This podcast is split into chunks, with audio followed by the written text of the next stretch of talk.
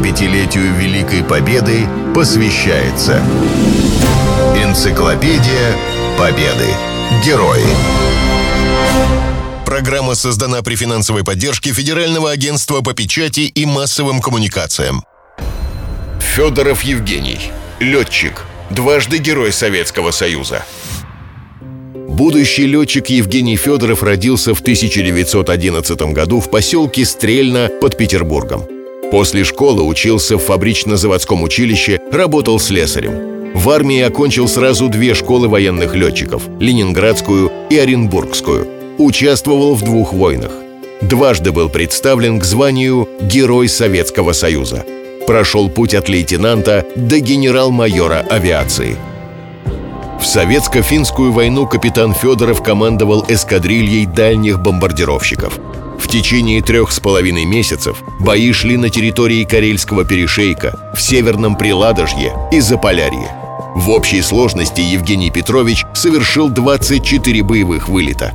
За грамотное управление подразделением и точность бомбометания летчика представили к званию Героя Советского Союза – в Великой Отечественной войне Федоров принял участие с первых дней.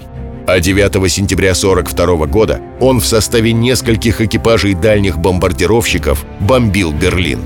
Позже летчик вспоминал. Задание обрадовало. Это была новая ступень, экзамен на летную зрелость. Бомбежка столицы гитлеровской Германии, когда враг кичился своими успехами, была еще одним подтверждением силы, мощи и непобедимости Родины – Летчики знали, что их цель весь Берлин с заводами, складами, главными штабами врага. Но обдумывая поставленную задачу, каждый хранил в глубине сердца заветную мечту – найти на огромной площади свою цель. Каждый хотел, чтобы его бомбы попали непременно в Рейхстаг, штаб-квартиру гитлеровского рейха. Однажды Федорову пришлось выполнять необычное задание. Тогда немцы раскрыли в своем тылу несколько советских подпольных групп. Требовалось установить связь с уцелевшими отрядами. Два раза парашютистов сбрасывали с транспортных самолетов, но они бесследно пропадали. Федоров предложил в целях маскировки использовать не транспортники, а бомбардировщики. К регулярным появлениям Ил-4 немцы уже привыкли. И уж точно они не будут ждать от них выброски десанта. Четырех десантников посадили в кабину радиста. Больше не поместилось. Парашютистов сбросили на предельно малой высоте. Сразу после десантирования Федоров взял курс на ближайшую железнодорожную станцию и сбросил на нее шесть бомб. Это отвлекло немцев. Вскоре группа вышла на связь. Задание было успешно выполнено. Это был не единственный случай, когда Федоров при помощи врожденной смекалки одержал победу. В сборнике очерков «Люди бессмертного подвига» описан один из его приемов. С первых дней войны Евгений Петрович находился в действующей армии. Его экипаж одним из первых начал полеты на ночную охоту. Вылетая в районы крупных вражеских железнодорожных узлов, летчики бомбили эшелоны на перегонах, создавая тем самым пробки. Блокировали аэродромы ночной авиации противника, с которых совершались налеты на Москву. Обычно машина, ведомая Федоровым, скрытно следовала за фашистским самолетом до вражеского аэродрома.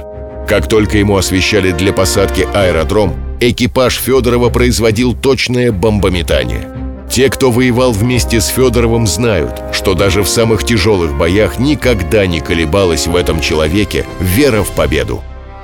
Помимо налета на Берлин в послужном списке Федорова нанесение бомбовых ударов в Крыму и Белоруссии – он принимал участие в разгроме немцев под Москвой и в Сталинграде, освобождал Польшу и Венгрию, добивал врага в Берлине. К концу войны на его счету было 178 боевых вылетов. Летчик в совершенстве владел техникой пилотирования в сложных условиях. В июне 45 года Федорову второй раз вручили золотую звезду героя.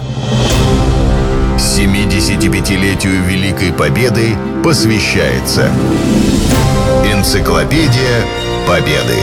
Герои. Программа создана при финансовой поддержке Федерального агентства по печати и массовым коммуникациям.